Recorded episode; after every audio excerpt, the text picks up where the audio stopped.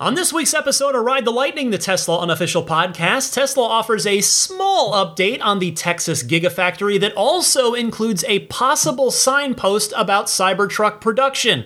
Plus, Westport, Connecticut gets a Model 3 police car, Giga Shanghai moves closer to starting its own Model Y production, and more.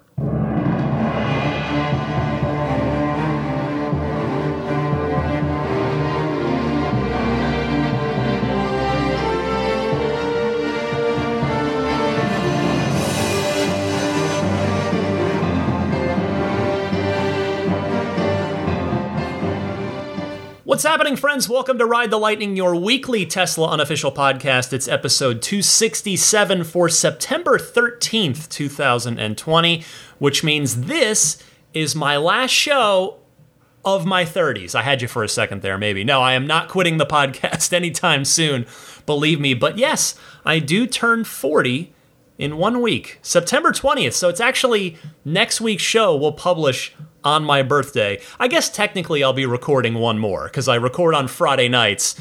So 268 will actually be the last one I record in my 30s, but I don't quite know what to make of this birthday yet. I had hoped to do something really fun and unique with my family. Ideally, I'd, I'd hope to maybe travel somewhere, either back to New Jersey to my uh, my birthplace and, and where I still have some family or, or do something, but that won't be happening. You know, just just being at home, and that's okay. I'm uh, I'm healthy. I'm employed. I can't complain, and I can always celebrate and do something fun down the road when uh, when hopefully life gets a little bit more back to normal and a little safer. But anyway.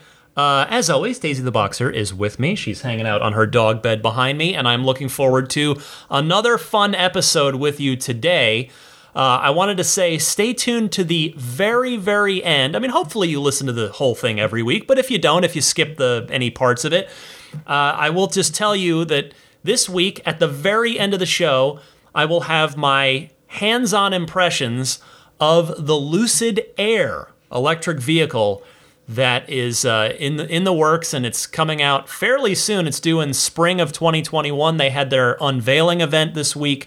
I was very fortunate to be invited to their corporate headquarters, which is actually not far from Tesla. They're in Newark, California, uh, just up the way from Fremont. And they were kind enough, I guess they, you know, they thought, well, let's reach out to some Tesla content creators and and see if they'll uh, they'll come check us out and talk about us. And and sure, why not? I was happy to take them up on the invitation be- because they're local you know, I could travel there safely and it was all social distance and safe and everything. So uh, I was happy to do that. And I will talk about that at the very end of the show because, after all, this is a Tesla podcast. If you only care about Tesla and you don't care about uh, anything that Lucid has going on, I will not rob you of any other Tesla content. So stay tuned to the very end of the show if you're curious about that.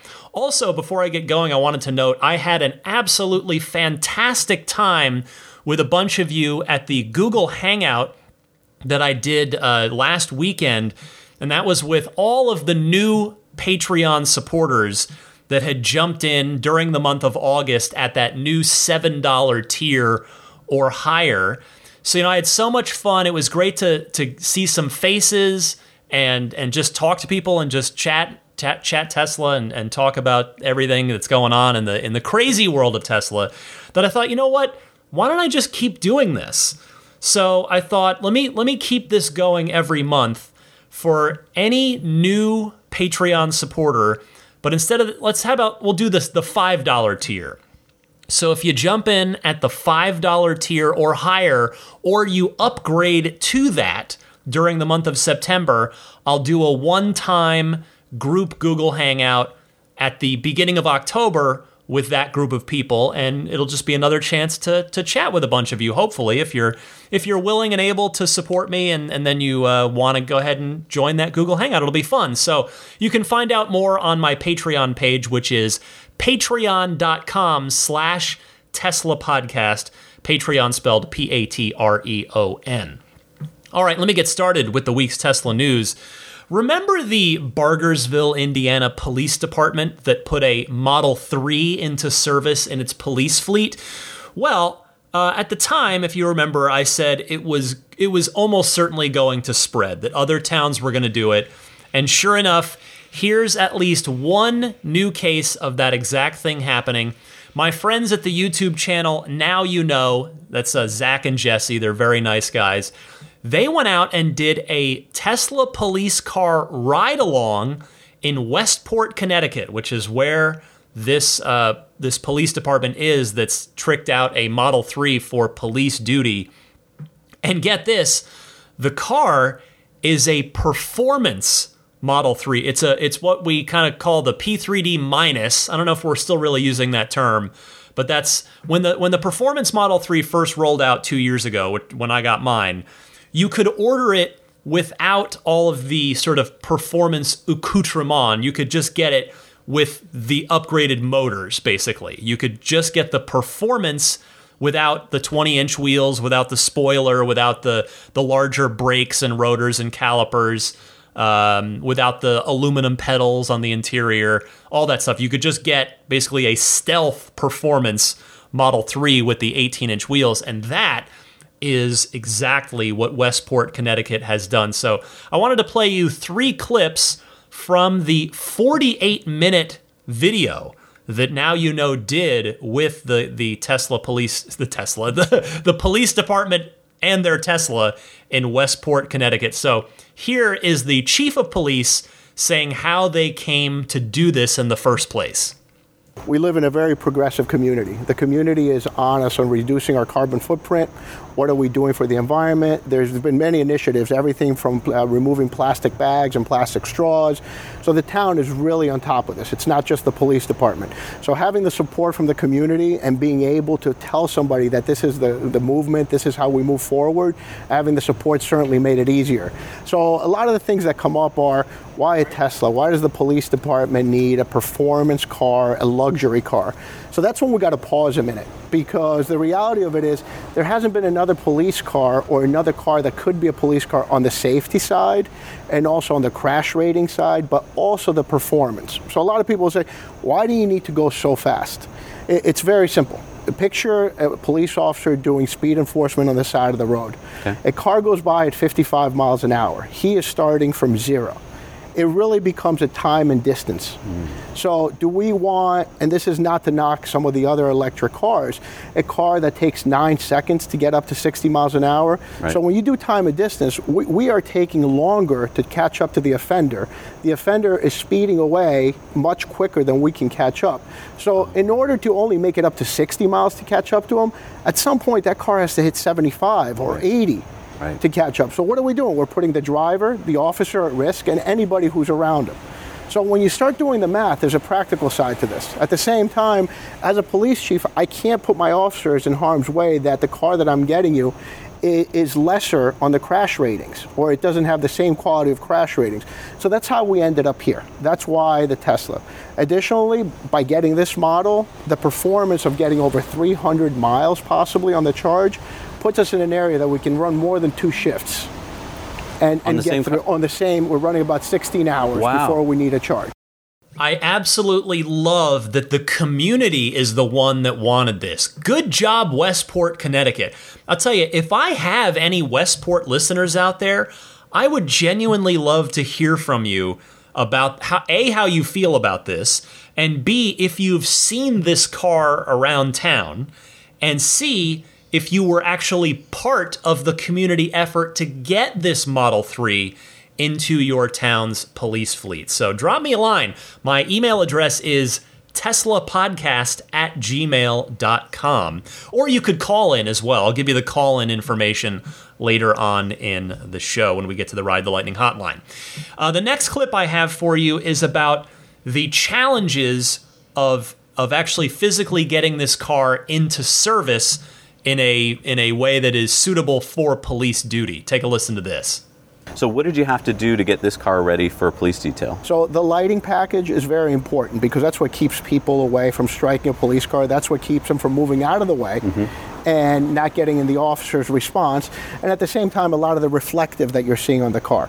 So, this is where it got a little complicated because there's probably hundreds of thousands of cars that are getting done each year when you're looking at Ford or some of the other models. Mm-hmm. This was one of. The companies that we went to outfit it had never done one. Right. Uh, the engineering companies that supplied the lights and made the lighting system for it had never done one. So even our radio antennas, some of the issues that come up, the whole top of the car is glass. Right. So that we don't have the luxury of drilling through and putting an antenna that sticks out. Mm-hmm. So all those things took a lot of time. It took a little bit of money. The the beauty of it is when you are the first one doing it, these companies were more than willing to work with us. Oh, because they know there's probably going to be more of these exactly. coming. They they knew that they wanted to also be on the forefront. This isn't something that you want to sit in the back seat and wait. So they were very willing, uh, both financially and in concept of how much they were going to do with us. You know, I wonder if the Westport police talked to the Bargersville police chief at all.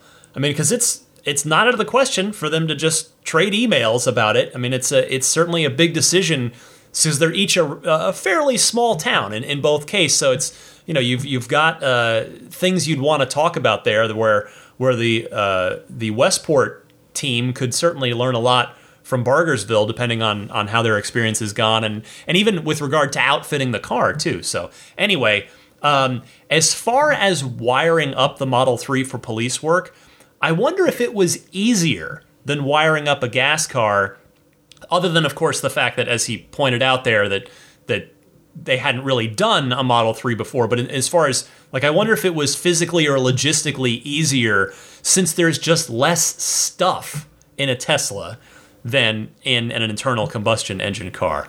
Uh, the third and final clip I would like to point you to here is uh, about Zach and Jesse asking, What's it like when the community sees this car? Take a listen. So in town again, going back because it is a progressive town, there's a group called Sustainable Westport. It's a private organization, but also supported very well by the community. So initially, we had them do all the research as to what the savings would be, what it would cost to have this car compared to a regular car. Mm-hmm. So it made it a little easier for us, and certainly that data is available for other people um, because we weren't supplying our own data. It was an indiv- uh, independent organization that mm-hmm. was able to say, look, this is what the car costs, this is what a police car currently costs, this is what you get per gallon. And this is what you will get per charge on it. So they did all the breakdown. So there wasn't a lot of, well, the police is just telling us because they want that. Right. We left it up to them. Is this a good deal for what work we do day to day?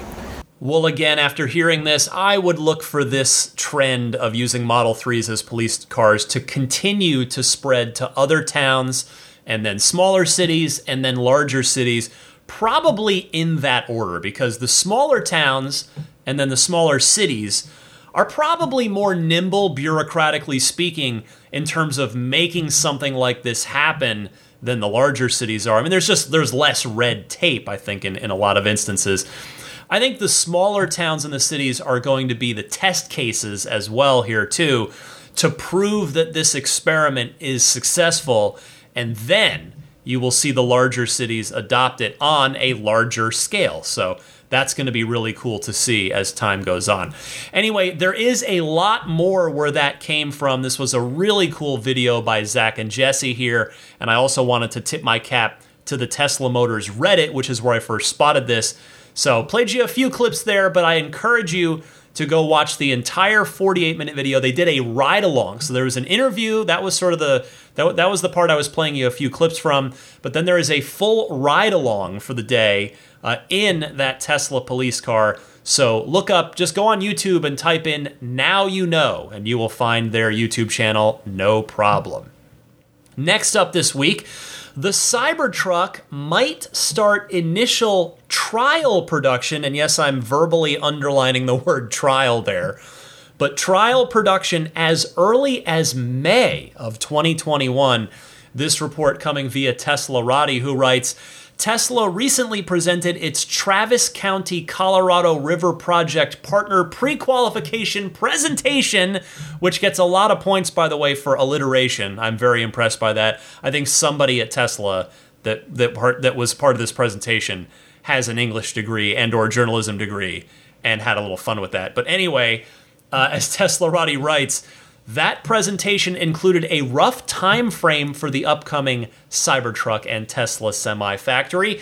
The presentation, which was posted on the website of the city of Austin and shared by Tesla Motors Club member H Ridge 20, so tip of the cap there, revealed that Giga Texas's first dry in is set for December 30th of this year.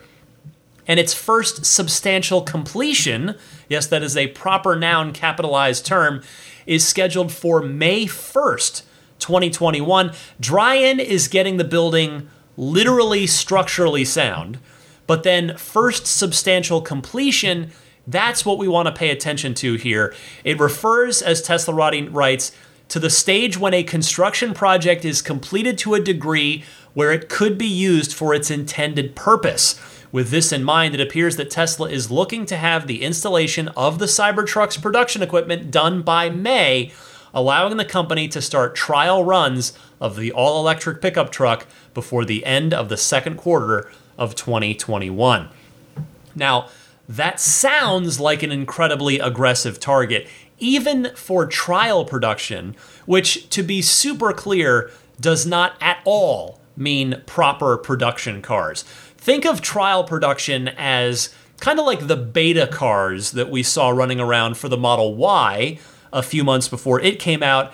And then back three years ago, there were beta Model 3s running around getting sighted in the wild too that were, you know, kind of just engineering validation prototypes essentially. And that's what they would be used for. The engineering teams would be taking them out and testing individual systems. Like one team might be playing with the suspension and dialing in the suspension settings, another team might be uh, doing NVH, noise vibration harshness, uh, et cetera, et cetera.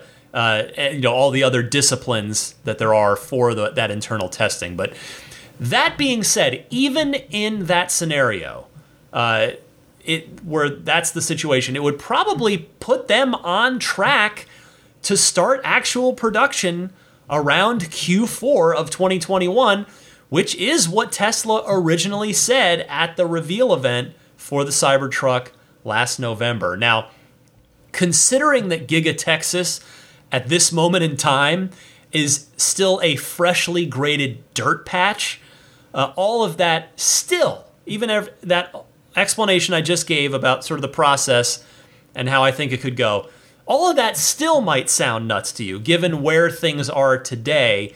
And quite frankly, I wouldn't blame you for thinking that.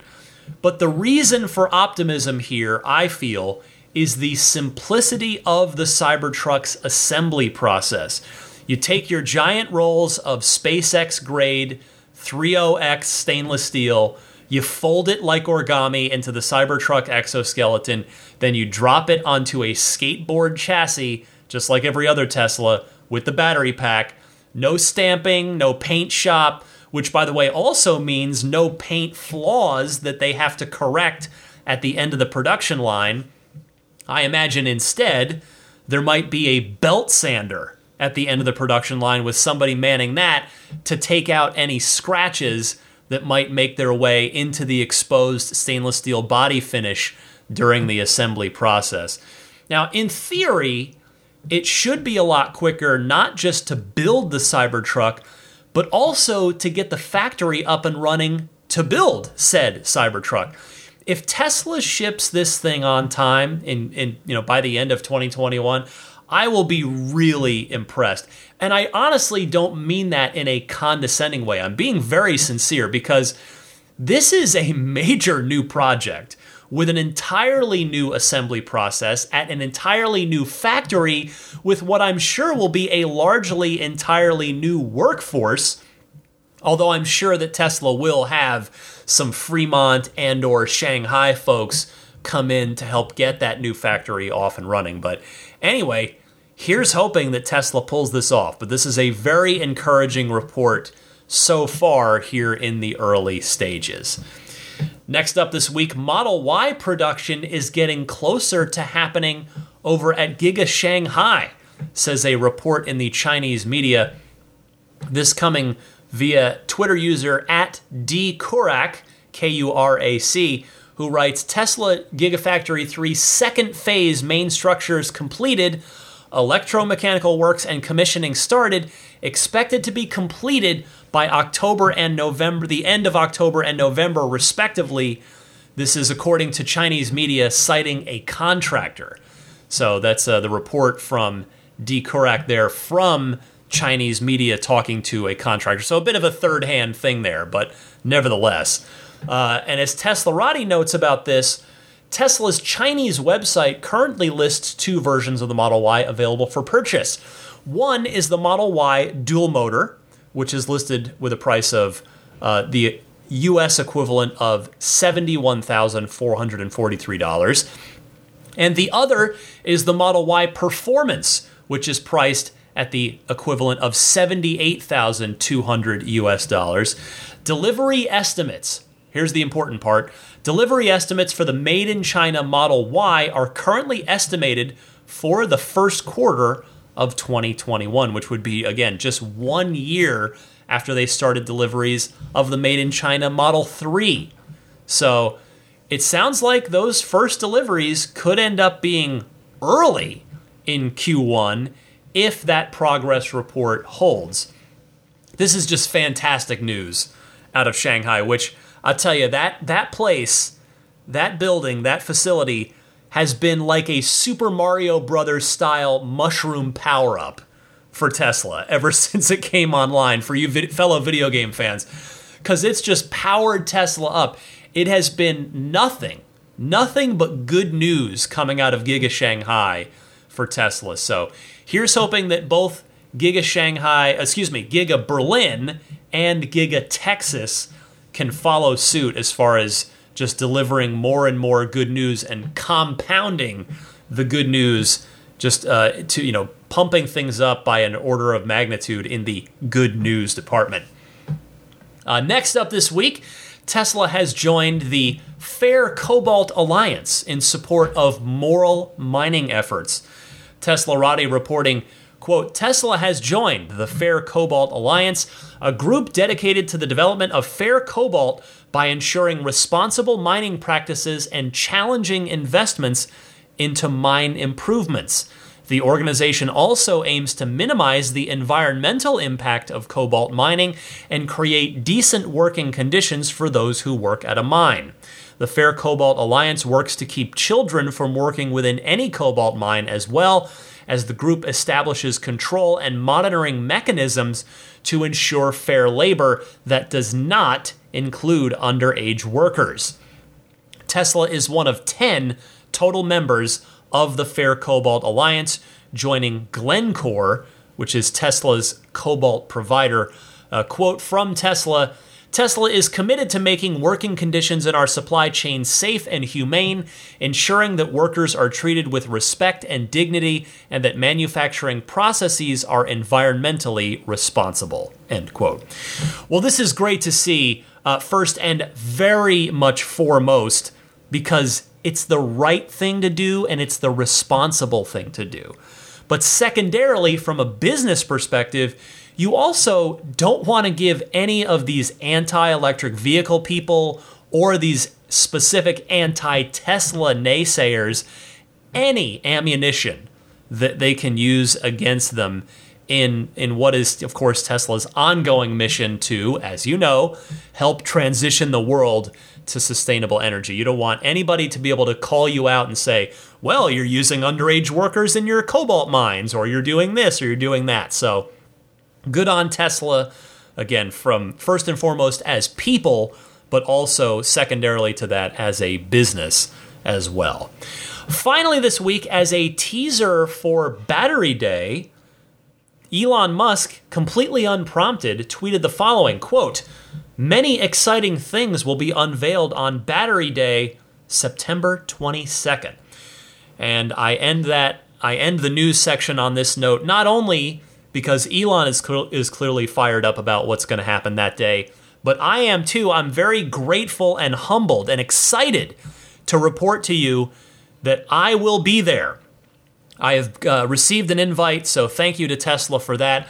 I am very much looking forward to bringing you firsthand reporting from the Battery Day event. So, again, just as a quick reminder, next week's show uh, will be, of course, that'll air on the 20th That'll be before Battery Day, so it'll be two episodes from now, episode 269, airing on September 27th or September 26th if you're uh, if you've got the, the, the the Patreon early access That will be the Battery Day full coverage episode. Super looking forward to that. Uh, and with that, stay tuned. I've got plenty of your awesome phone calls coming up in the Ride the Lightning hotline right after a word from my friends at TezLab. Take a listen to this.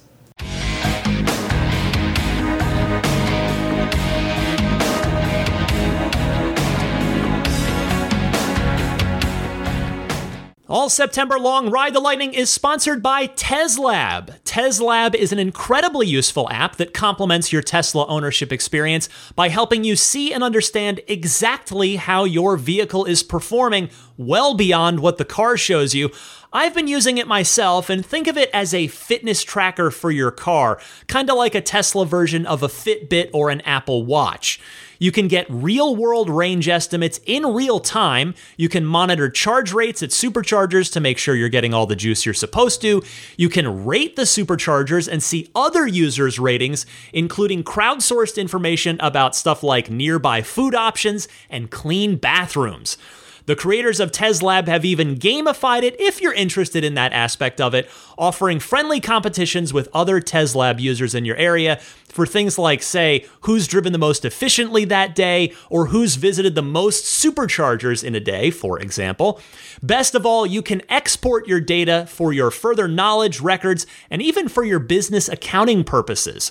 All this information and a lot more is available with TezLab, which you can get on the App Store and Google Play. Learn more and sign up at tezlab.app slash RTL.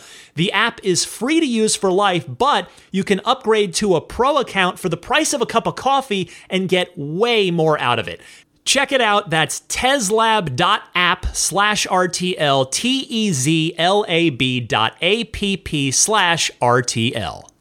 Welcome to the Ride the Lightning Hotline, your time to shine and be heard. I would love to hear from you. If you've got a question, comment, or discussion topic for the podcast, call me. There are two easy ways you can do that. Either use your smartphone's built in voice recording software, record your question. Please try to keep it to 90 seconds or less so that I can get to as many listeners each week as possible. And then email that file to me at my email address, which is teslapodcast at gmail.com. Or you can take that same 90 second or less call and just call the Ride the Lightning hotline and leave a message. It's super simple.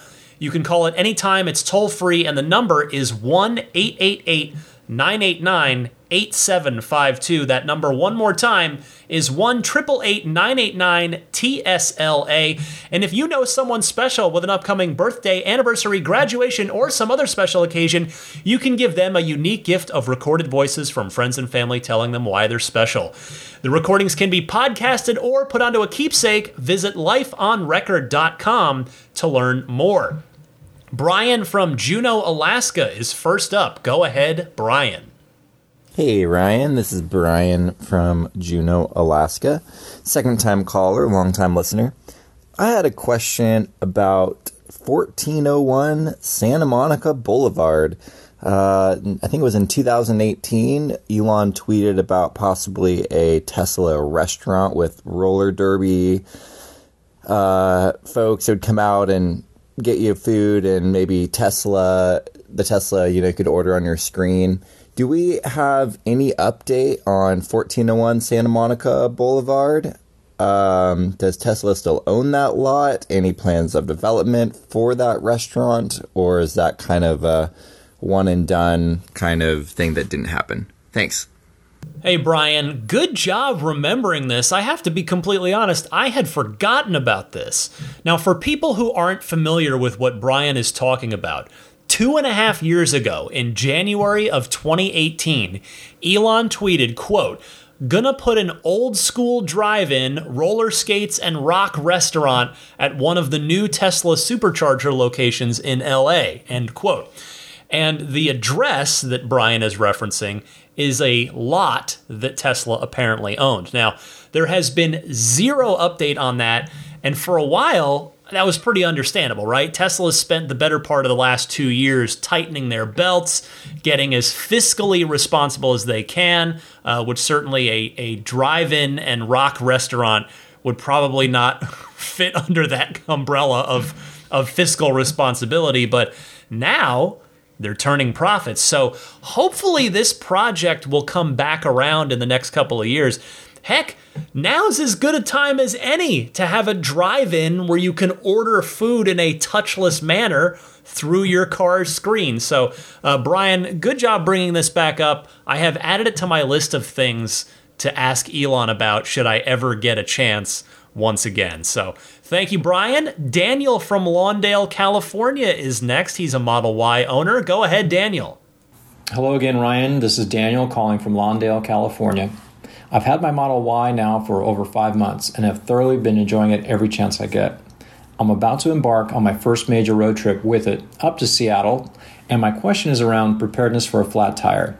Given that our Teslas don't have a spare nor run flats, there are many options to choose from, like a tire repair kit plus an air compressor, or a bottle of some type of slime, to a few spare tire options I've seen out there. Another option is just to call Tesla Road Service and have them come out. That, of course, would add some extra time on a road trip if you had to take your Tesla into a service center.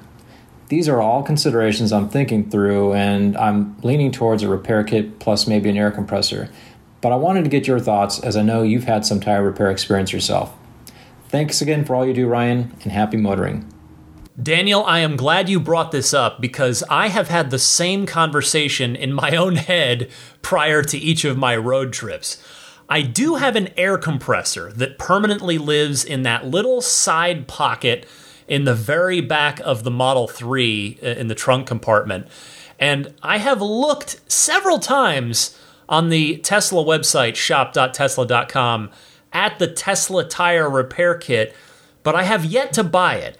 And the reason is because if you read the description there, because of the nature of the, the patch goo or whatever it is that they're specifically using to patch the tire, it says the maximum driving distance that you should drive on that temporarily patched tire is 186 miles. Now, if that's an odd number, it's because it's uh, it's a little bit more even in kilometers, 300 kilometers. And my thinking is just for me, if I get stuck somewhere between San Francisco and Phoenix, 186 miles might not cut it, might not get me to a place where I can really get assistance. But I sh- probably figure your call is making me reconsider. I probably should just get it and have it just in case. It wouldn't have to live in the car all the time because if I'm in town here in the Bay Area and I get a flat, which has happened, I can call Tesla roadside, no problem.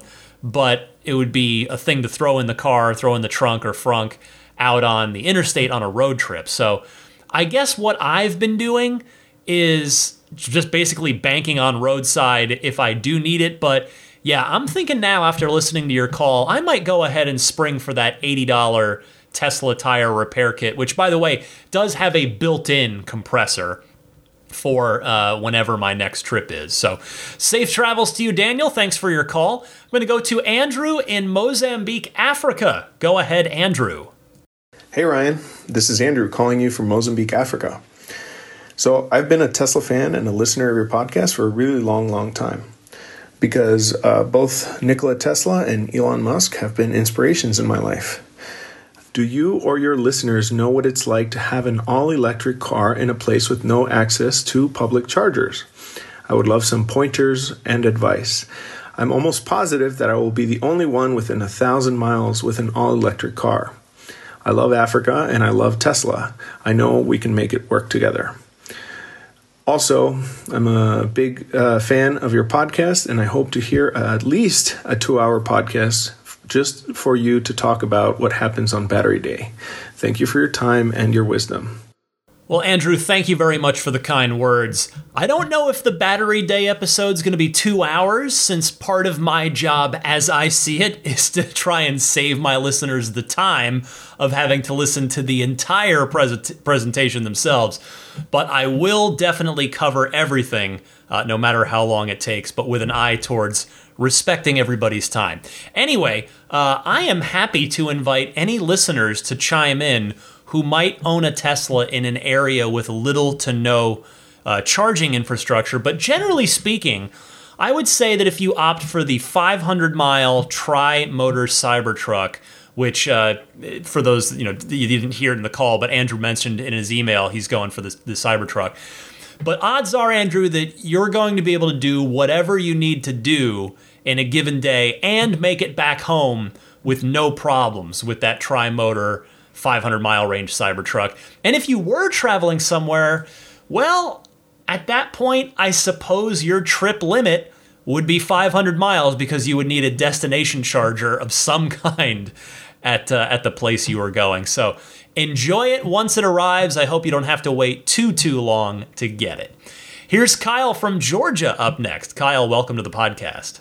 Hello, this is Kyle from Georgia. I uh, called a while back about a Cybertruck. Um, I actually held off on doing that. I know that Tesla's not doing any new vehicles uh, in the near future, according to Elon.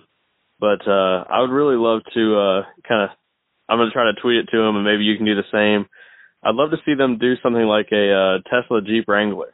I would I would sign up for that right away. I want to hear your thoughts on it, and maybe you can help me get uh, Elon's attention on that. Thanks.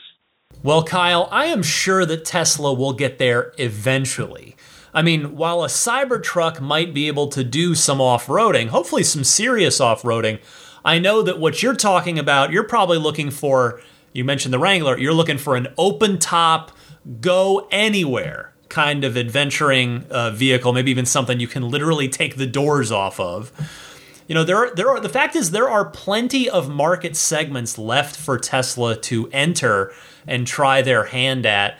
And the, that Jeep Wrangler adventurer kind of market is most definitely one of them. But the reality is, if it does happen, it's probably going to be the, towards a decade away. Like maybe not actually 10 years, but sort of uh, on the back, you know, closer to 10 than, than five for sure, just given what's what's on Tesla's plate right now between the semi truck, the the Cybertruck, the Roadster, and then the other car that keeps getting talked about recently, but of course isn't isn't real yet. But the compact car, hot hatch, sort of city car, that would seem like it's probably going to be the one after the other cars that are already announced. But we'll see. Charlie from Columbia, South Carolina, you are on the air next. Hey, Ryan, this is Charlie from Columbia, South Carolina. Love your podcast and thanks for all the time that you put into it. Had a feature question slash request. Uh, I have a Cybertruck on order, uh, but I've never actually ridden in a Tesla before other than just sitting in the showroom. And I was wondering if any of the Teslas have active noise canceling when you're driving my wife has a Cadillac and it makes it super quiet when you're driving on the highways. And I was wondering if that's something that Tesla has or would be considering uh, in the future in terms of software updates. I know there's a ton of microphones as well as speakers in there, and it could definitely be added and make the cabin that much quieter. So uh, just let me know. Thanks, Ryan. Bye. Hey, Charlie, thanks for your call. I presume you're talking about for phone calls. The Bluetooth sounds okay, and you do have the advantage of being in a car that's naturally quiet, but admittedly, it's probably not up to par with an active noise cancellation system like the one you're talking about with a Cadillac.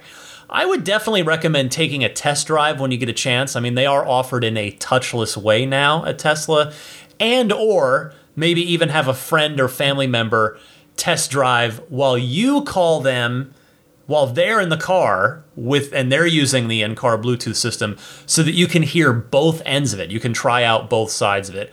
I took a look at a map and unfortunately it looks like the closest store to you is due north in Charlotte, just across the border there, but uh, you could also try and connect with your local Tesla owners club and maybe they would be happy to help you experience it as well. Cheers, Charlie. Uh, Eric from Australia, an old friend, is up next. Welcome back, Eric. Thank you, Ryan. It's Eric Levin, formerly from Wollongong, now in Wagga Wagga, Australia.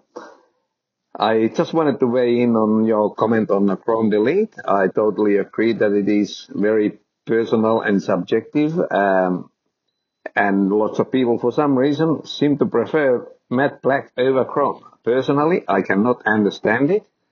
Uh, we were holding off on getting the Model 3 because we wanted to see how the Model Y will look like when it comes out. And when we saw the black trim, we just decided, no, we do not want that. And we went ahead and bought the Model 3, uh, long range all wheel drive. And, um, now, uh, with the rumors that the Model 3 might also go for the Chrome Delete, then um, I am so glad that we didn't wait any longer. Once again, thank you for your excellent uh, Tesla coverage, and I look forward to many, many years of more episodes. Thanks a lot. Cheers. Thank you, Eric. Yeah, everybody has a preference on it, and there's no right or wrong answer for sure. But it does seem that for better or worse, Tesla is moving away from it. The Y doesn't have chrome trim, uh, the Cybertruck doesn't, and neither does the Roadster. If and when the S and X get redesigned, uh, I bet they won't have it either. But nevertheless, congratulations on your Model 3. I hope you enjoy, enjoy its chrome trimmed ride for many years to come. And also, I want to give a shout out. Thank you to Mitch from Marin, who called in and pointed out that Sandy Munro, our, our friend of the show, of course, uh, brought his name up many times and interviewed him not too long ago. Noted on one of his videos uh, that, that Mitch watched that Chrome Delete on the Y is apparently cheaper to make and better for the environment uh, as far as sourcing it and producing it. So, uh, thank you to both Eric and Mitch for that. Uh, next, I have who's next here? Ari from Maryland. Go ahead, Ari. Hey, Ryan, this is Ari calling from Maryland. Uh, first time caller. Thanks for the great podcast. Been listening for a while now. I was calling because we are taking, we're current Model 3 owners and taking delivery of a Model Y, uh, with the difference being that we went for the white interior this time around. Uh, I know you're a white interior Model 3 owner, so I just wanted to call and see if you could give any tips as far as products um, for keeping those seats clean. Uh, I think you've mentioned baby wipes in the past, but um, any specific products that you would recommend that have been doing well for you and any kind of general tips as far as uh, maintenance and avoiding things like blue jean transfer. Uh, thanks again for the great podcast and look forward to hearing your response. Hi, Ari. Well, just a couple shows back, I mentioned a new product that I'm using that worked great the first time I tried it. It's called Orange Degreaser, and it's made by Chemical Guys, who is a, uh, a well known and well respected, they make car detailing products make sure to follow the directions exactly, is the big thing that I would say. You have to dilute it pretty good and make sure eh, the other thing is make sure none of it gets left behind, but it is excellent. Other than that, I would just try to avoid any brand new dark jeans until they've been washed a few times. And if you do get a little blue jean transfer, orange degrease it ASAP. Uh, so it's admittedly it is more maintenance with the white interior than with the black interior. But personally, and this is I, this is echoed by a, a, lot of people I see on the forums and, and that I speak with, I think the look is worth the trade off of of having that additional level of care. And I personally have no regrets about getting the white interior. So enjoy that Model Y. Finally, this week, Bob from Massachusetts will take us home with a feature suggestion Go ahead, Bob. Hey, Ryan. This is Bob from Massachusetts. I really appreciate the work you do every week to put in to make your podcast interesting and informative. Uh, and I have a feature suggestion. I would really like it if, when I'm getting out of the car, I could turn off the power steering. I can do that by opening and closing the charge door, but I'd really like to have that be a, a, a built-in feature. Thanks a lot. I like that idea, Bob. That way, you've got an additional sturdy thing to hang on to when you're getting out of the car. It's totally doable. I'm I'm sure. Again, I mean, I'm not an engineer, but it does seem like it's it's totally possible. So, uh, this is one of those where all I can say is here is hoping that Tesla hears this. I presume it would be if when they implemented it, it would be a pretty straightforward box you could check in the steering settings that just says disable power steering when in park. So thank you very much for your call, Bob, and take care. Thanks to everybody that called in. I really enjoy this section of the podcast. I love hearing from all of you. So, again, feel free to call me anytime. One of two easy ways. I gave you the uh, methods to do that at the top of this segment. So stay tuned. I'll be right back with your pro tip of the week and uh, your lucid air impressions coming up again at the very end of the podcast as well. So stay tuned right after this. This is Steve Downes, the voice of Master Chief, Sierra 117. You're listening to Ride the Lightning, the Tesla unofficial podcast. You know, that Cybertruck looks a lot like a warthog, doesn't it? Master Chief, out. Well, this is usually the part of the show where I tell you what I've been up to with my car, which I named The Spirit of Adventure after Up, my favorite Pixar film. But uh, it's not doing much. I'm barely leaving the house. In fact, I have not even walked the dog the last two days as I record this. San Francisco has uh, is is being rained on by ash. Uh, the West Coast, a lot of it is, as as you well know, is being really uh, punished by the effects of wildfires, and the air quality is is so bad that uh, it's just not even worth walking the dog because it's it's just be it'd be breathing really bad air. I tell you, I've gotten all too familiar with the air quality index over. I mean, I guess it started a couple years ago, but but yeah, like right now, air qual AQI 192, air quality rated as unhealthy. So I hope everybody out there, all my West Coast listeners, are uh, staying as safe as possible. The good news is the Teslas are actually one of the safest places to be. I know that just sounds like a, a, a lame uh, fanboy thing to say, like, oh, just hang out in your Tesla. But the bioweapon defense mode, if you've got an S or an X that have that feature, works exceptionally well. And even I saw on Reddit, the Tesla Motors Reddit, somebody had run a test with an AQI meter from their Model 3 with the air circulating.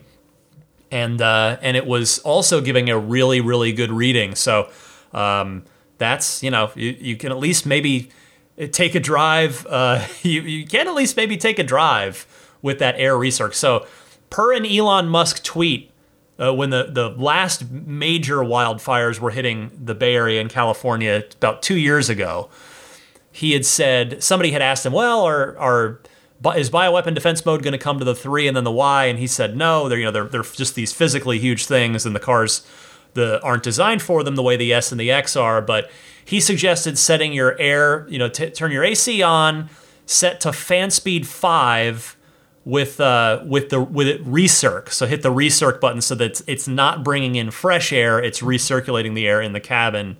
So I've been doing that just following Elon's advice. And um, anyway, yeah, I, I, hope I hope all of you on the West Coast that are that are listening to this are are doing okay because I know as of Friday night when I recorded, there's there've been some evacuations in Oregon. So uh, stay safe out there. I, I hope you're all doing okay. Uh, let's see, real quick. Well, I guess I'll just mention if you are staying inside for pandemic reasons or wildfire reasons or any other reason, and you need a video game reference, well, sure, I've, I've got you covered there. I'm, I'm uh, all plugged into that world. And I wanted to mention a, a bit of a left field game today.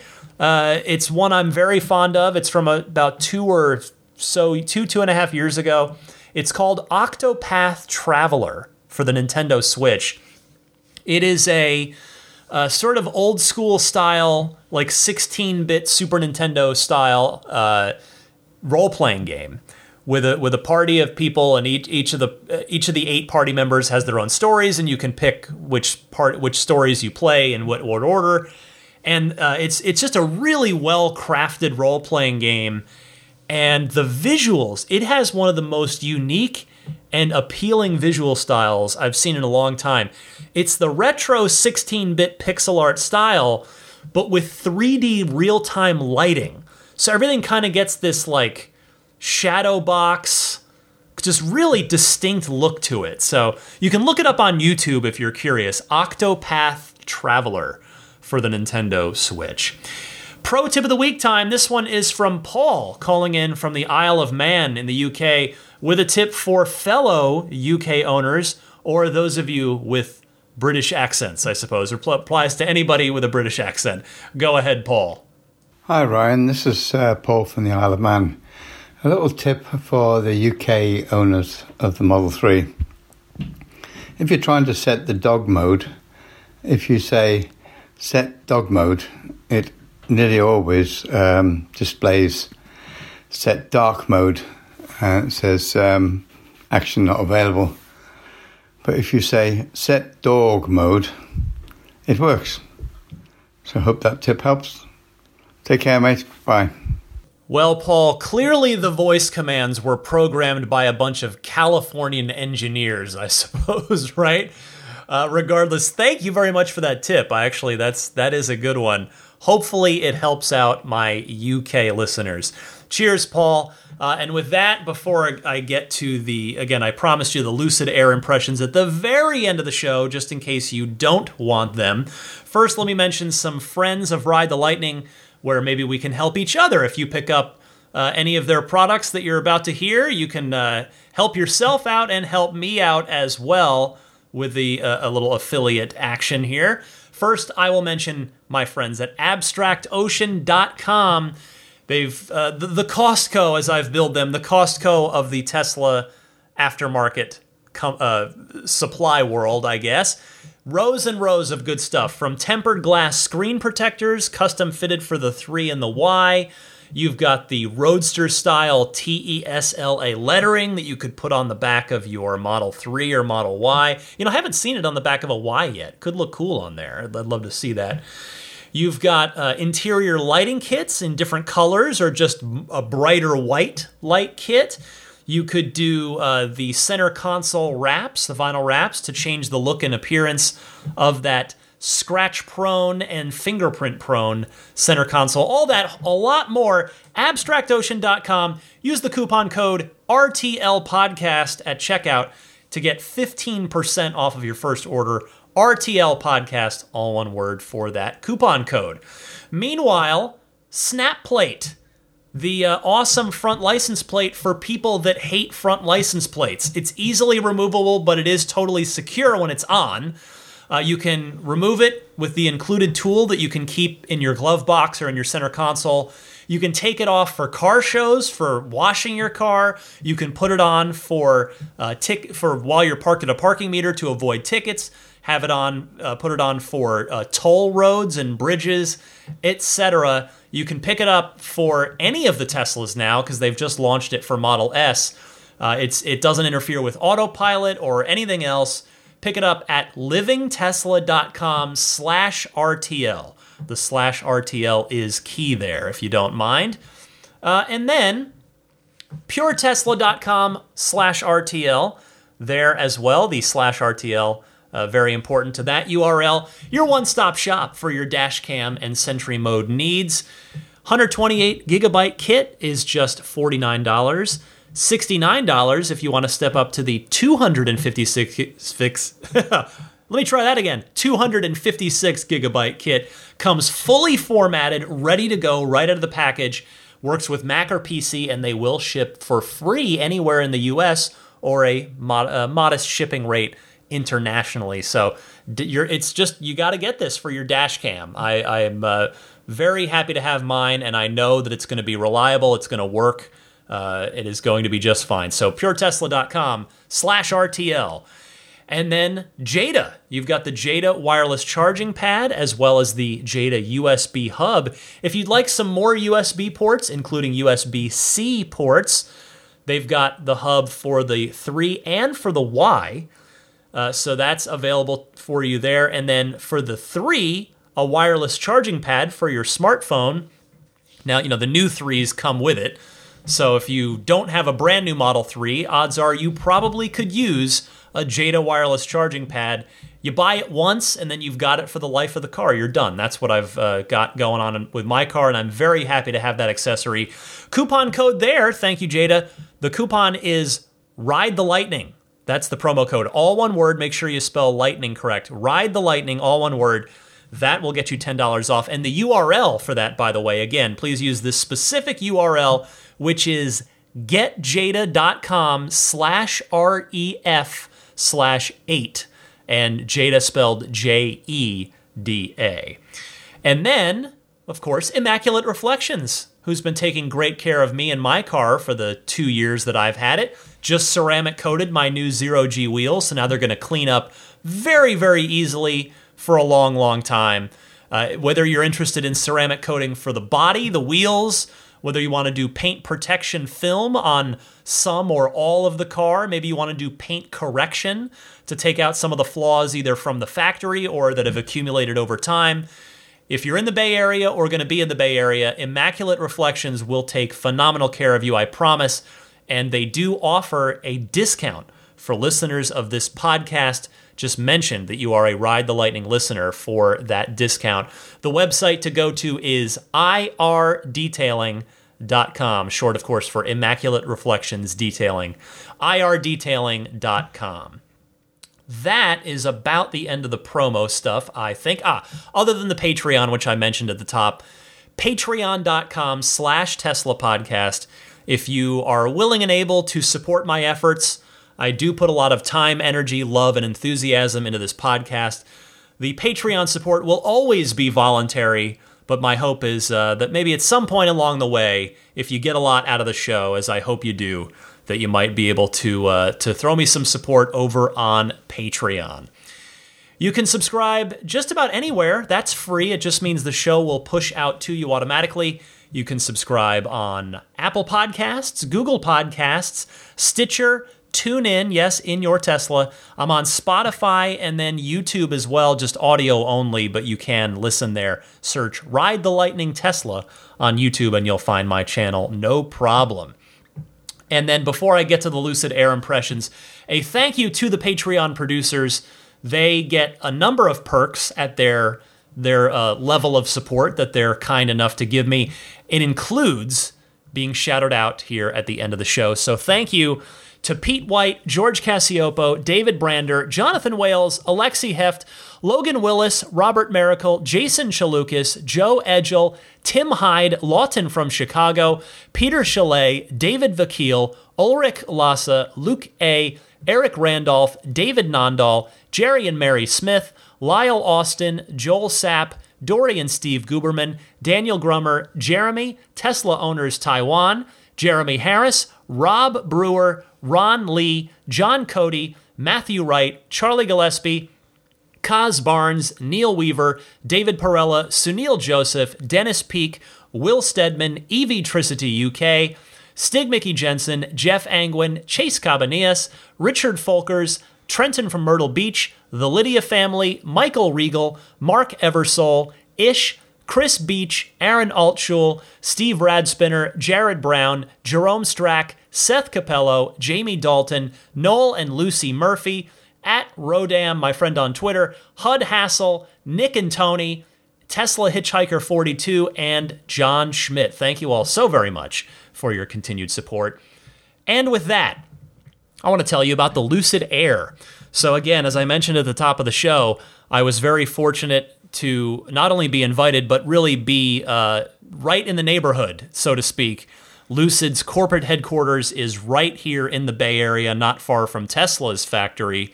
And they're, uh, they are building a factory, Lucid is, in Casa Grande, Arizona, for my fellow uh, people from Arizona, or that, that, of course, still live there. You're going to have, hopefully, thousands of jobs created by Lucid. That is the hope that they're going for. So I went in a couple weeks ago, and it's all under embargo. The embargo lifted this week at their global reveal. So uh, here I am to to give you my impressions now. And I have to say, just at the top, I was very impressed, not just with the vehicle, but with the the plan of the company. And I will tell you this, I'm not easily impressed. And I don't say that as some like stuffy critic, but I've been in enthusiast media professionally for the better part of 20 years now, which is which wow, that is crazy to say, but yeah, I'm I'm coming up on my 18th anniversary as an enthusiast media professional. That is crazy. Anyway, um, so I've been kind of you know, wined and dined a lot and had the red carpet rolled out. And Lucid was doing that. They were, and I don't say this in a criticizing way or a flattering way, just as an observation. Like they're I, I knew they're walking me through, they're giving me a tour, showing me everything. They're trying to impress me. They're, you know, they're they're being super nice. I mean, better than being super mean, but anyway, the point of that is to say that I was not uh, sort of just being I wasn't falling for being wooed, if you know, I was I was there to see what this car was all about and what their company and their plan was all about. And the reason that I'm impressed is again, they are doing a lot of Tesla y things. Uh, their CEO and CTO, Chief, Chief Technical Officer Peter Rawlinson, is formerly of Tesla. He was there at the beginning of the Model S program. He helped get the S off the ground. Although this past week on Twitter, Elon uh, did not have super kind words for Peter Rawlinson, but that is that's his, his it's like a he said he said he said thing there. So I enjoyed my time. I, I got to speak with Peter for about half an hour or so, uh, just privately, just over in their showroom there at their Newark corporate headquarters. But anyway, so the car is, if you've seen it, I would, you know, just pause this if you can, look it up on your phone or computer, the Lucid Air. It is, I'll tell you, it's been the one that I've been the most optimistic about, even though it has been around a long time. Lucid was trying to get off the ground several years ago. Their financing wasn't there. They it looked like they might have been dead in the water, but then they got a Saudi Arabian uh, investment of significant amount. It was a multi-billion dollar investment, and that has enabled them to get their factory going and their their vehicle program going.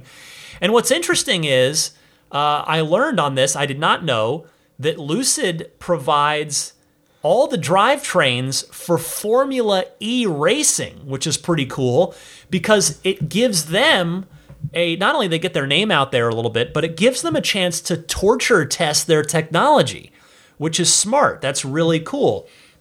So yeah, they walked me through the facility, which again, it's not the car factory that's that's being built in Casa Grande, Arizona, but there are a number of areas they are still assembling cars there like you know tester cars prototype cars so there were a number of different areas this is a large facility and walking through it was really neat it reminded me a lot of walking through the tesla factory in 2011 during the tesla factory open house that i was very lucky to get to go to with a friend of mine who at the time had an he, he was a he'd been on the, the waiting list. He, he had a reservation for the Model S and he invited me to that open house event. And so I got I was lucky. I got to see I got to literally walk through the Tesla factory in the very beginning before Model S production actually started. And it was just so neat and uh, obviously it's a good thing that Tesla has grown so much and and you know doing the factory tour now is night and day different. But walking through, uh, getting a tour of the Lucid facility as it is now here, it reminded me a lot of that. A lot of that same sort of startup spirit and but they're doing a lot of the same stuff Tesla is. So they're they're going to do mobile service vans. They've got a phone app with uh, that you can control all the car functions through.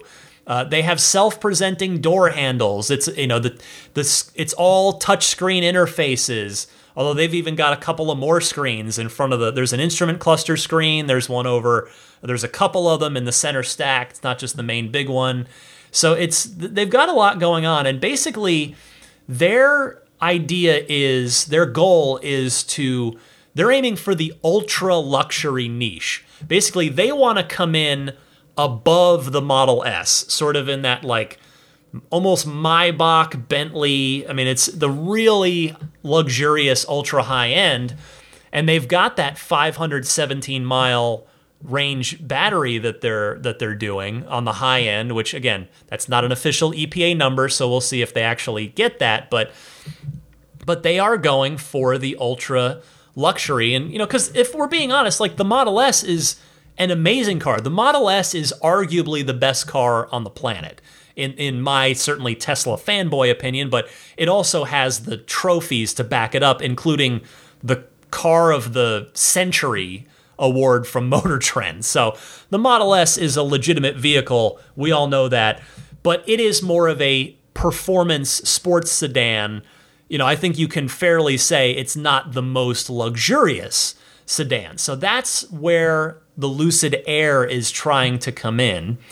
And I'll tell you, sitting in it, yeah, it's it's really cool. There are uh, the, the the seats are everything's appointed. There's Alcantara everywhere. The materials are very nice. Uh, there's uh, the interior col- color packages. There are several of them. They're all themed after different areas of California, but in a really nice way. They've got different wood materials, and like I said, the Alcantara and the and just a lot of different stuff. So. Uh, I thought that was cool. They've got Alexa built in. They've got a cell phone connection, a, a you know a cellular connection built into every car and even the the the front passengers, it's kind of like a, a, a mini Model X windshield where it's just glass above your head. Uh, for the most part, like if you just you know you you look up from the driver's position and you just see glass, so that's pretty cool. So it's and and I think looks wise, I definitely think personally the Model S is far more attractive, but I like the look of the Lucid Air. I think it's a nice car. Now, what was what what really initially I think drew a lot of people to the Lucid was uh, the back seat is a uh, like two plush reclining chairs, like a total executive package back seat. And so I asked them about that. They are still going to make that car, but not at launch. They're just doing a bench seat in the back for now. Uh, and I will say one for for the all the design stuff they're doing that seems like it's a pretty good idea because their drag coefficient is I think it's even better than Tesla's. It's it's really good. So, uh, but one thing I will say is when I went to get in the back seat, I the way the roof slopes down is really weird, and the door opening for the second row is not large. I whacked my head on the way into the car because there was not as much headroom like that that that door cavity opening was not nearly as big as I as my body expected it would be and I I, I, I bumped my head and I mean yeah I guess you'd get used to it but guess what like anytime you're putting a, a friend a relative a, a a new passenger back there you might have to warn them like hey just make sure to make sure you duck your head down to get in that back seat so that was my biggest sort of um, comfort issue that I had with the the prototype that I got to sit in and photograph and play around in. I didn't get to drive it, and I then I didn't get to ride in it either. It was just a an idle car on display, but all the screens were. Now I will say uh, the screens were all super laggy, and they did specifically say they're still working on that. It's not the instant response that Tesla has, so hopefully that will get better for them. Um, but what else can I say? I mean, the they, again, so by going for that ultra luxury niche, they're expensive by design. You know, 500 mile car, a lot of you know premium materials, fit and finish, the whole thing. The they're starting their version of the signature edition, like Tesla would do, or in the Roadster's case, it's going to be the Founders series. But the the S and the X had the signature edition. Well, they're doing a Dream edition. Get it? Lucid Dream. So and that car is $169,000 before incentives. It's due to debut in spring of 2021. Uh, but there are, you know, there are other options. There are other things. So there are going to be more performance-oriented versions. You know, you may have seen they ran in one of the prototypes. They ran the quarter mile in 9.9 seconds, and that was in a dual motor car. They are working on a tri-motor version. Now, the tri motor isn't going to get 517 miles of range. I, I did ask about that, and but uh, still, and they do also have a, a version that will be under 100,000 that's in the pipeline. So it's going to be really interesting to see what, what it looks like. I would say the other big thing, because again, I, I really thought, I, speaking to Peter, you know, his Tesla experience is clearly being used here. It's being put to good use they're uh, you know they seem to be following the Tesla blueprint in a lot of ways. But the one thing that I and I I respectfully raised this to Peter while I was speaking to him, and uh, and it's this that. Uh, they do not have plans for their own charging network. They are going to rely on Electrify America and other third party systems. So, when I spoke to Peter about that, and again, remember that Peter was in this same position. Uh, what? Let's see. Would have been seven, well, eight, no, nine years ago now in in putting together the the Model S in the beginning. So he's been through this, And and uh, so again, I, I asked him, well, okay, if you're not going to build your own network, would you would you talk to Tesla about using the supercharger network? Since of course charging infrastructure is key, you're, they're not planning on investing in their own. And the third party networks are not as ubiquitous as they need to be, nor are they necessarily as reliable as they need to be. And Elon has repeatedly said over the years, when asked about it, he has said that Tesla would be open to letting other manufacturers license to use the network. And so I put all of this to Peter Rawlinson, and he said no, they had not contacted Tesla about the supercharger network, and they did not plan to. So for me, that was unfortunate. And that is honestly my biggest complaint about Lucid's really, I think, otherwise very solid Tesla like plan so far. Because, in my humble opinion, even a 517 mile range vehicle isn't going to be particularly desirable for road trips if the long distance charging network uh, is not in place and it's and it's not easily guided to from inside the car. So you got to have the network.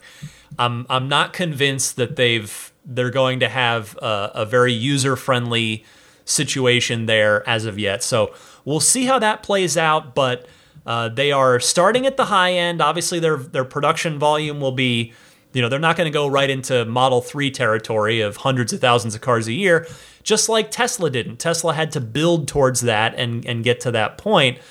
But uh, there's there's a lot to like. I, as a Tesla fan, I was very impressed by what Lucid's plan is and and what the product is thus far. And you know, Peter said to me that he hopes that they'll eventually be able to produce more cars and move down market. But he, he even said, he said, in, in his words, I'm paraphrasing, if we end up being the Porsche of EVs, just meaning like just doing the super high end stuff, he's okay with that. He's he's okay with this, you know, they're just having more EVs out there because what he and I talked about was, you know, even at that price point of 170 plus thousand dollars, that if you can get those those comparable gas cars off the road, the super high end Mercedes, the Maybachs, the Bentleys, the what have you, if you can get those cars off the road and replace them with an electric car in the form of the Lucid Air, well, that's a win. And those people will probably fall in love with driving electric, as many of the early Model S owners did, and Model X owners that now have a second Tesla that's a 3 or a Y. It will just help more families get on board and just get more more more families going electric, more gas cars off the road, so they would be doing their part. So that is my spiel on Lucid. It, it was a uh, it definitely reminded me a lot of the early days of Tesla from my experience in a very good way. They're being led by an ex Tesla guy who's been through this before, who's started from zero, and the the car seems really good. The specs are, I mean, certainly the performance numbers are there, the range numbers are there and uh, they're they're I think they've they've got a, a great chance. I think they have a much better chance than a lot of the other startup electric car companies, or even not even startups, just the other electric cars from any other company, whether they're a startup or a legacy auto manufacturer. So I think Lucid's got a good shot here, and I'll, I'll just be honest, I am rooting for them. I hope they succeed. I hope the Lucid Air turns out to be a great car and I'll be keeping an eye on them to, to see what they're uh, what they're up to. Again, I won't be affording their vehicles anytime soon, and I'm also super happy with my Tesla. I brought that up with Peter too. It's like, you know, you, you're. I don't think. I think a, the way to think about this is, Lucid is not trying to convince us as Tesla owners to buy a Lucid. You know, we love generally. You know, customers love Teslas. Tesla has the highest customer satisfaction rating in the entire car industry. It would probably be rather futile to try and lure Tesla owners away from Tesla to go to Lucid. But the their goal is to is to go get the customers of those gasoline cars, those internal combustion engine cars, if they can bring them over with their, you know, ultra luxury interior and more you know, more luxury stuff going on than the Model S has, then that is a win. So they're going for the gas car customers, not they're not going to try and convince you to, to leave your Tesla behind because they're smart enough to know that you're probably not going to do that. So good luck to Lucid. I, I uh, applaud what they're up to so far. I, I was very impressed by what I saw, and that is that. That is the Lucid Air. So uh, welcome, welcome to the party, Lucid. Looking forward to seeing you launch next year. That will about wrap it up for me uh, for a, oh yeah, snoozing Daisy the Boxer. I'm Ryan McCaffrey. This was Ride the Lightning 267, and I'll be back for my 40th birthday episode next week. What better way to celebrate my birthday than, than with a podcast? Why not? Number 268 coming your way in one week's time, along with the start of my 40s. So here's hoping they, uh, they both go well. But uh, happy electric motoring to all of you, and I will see you back next week.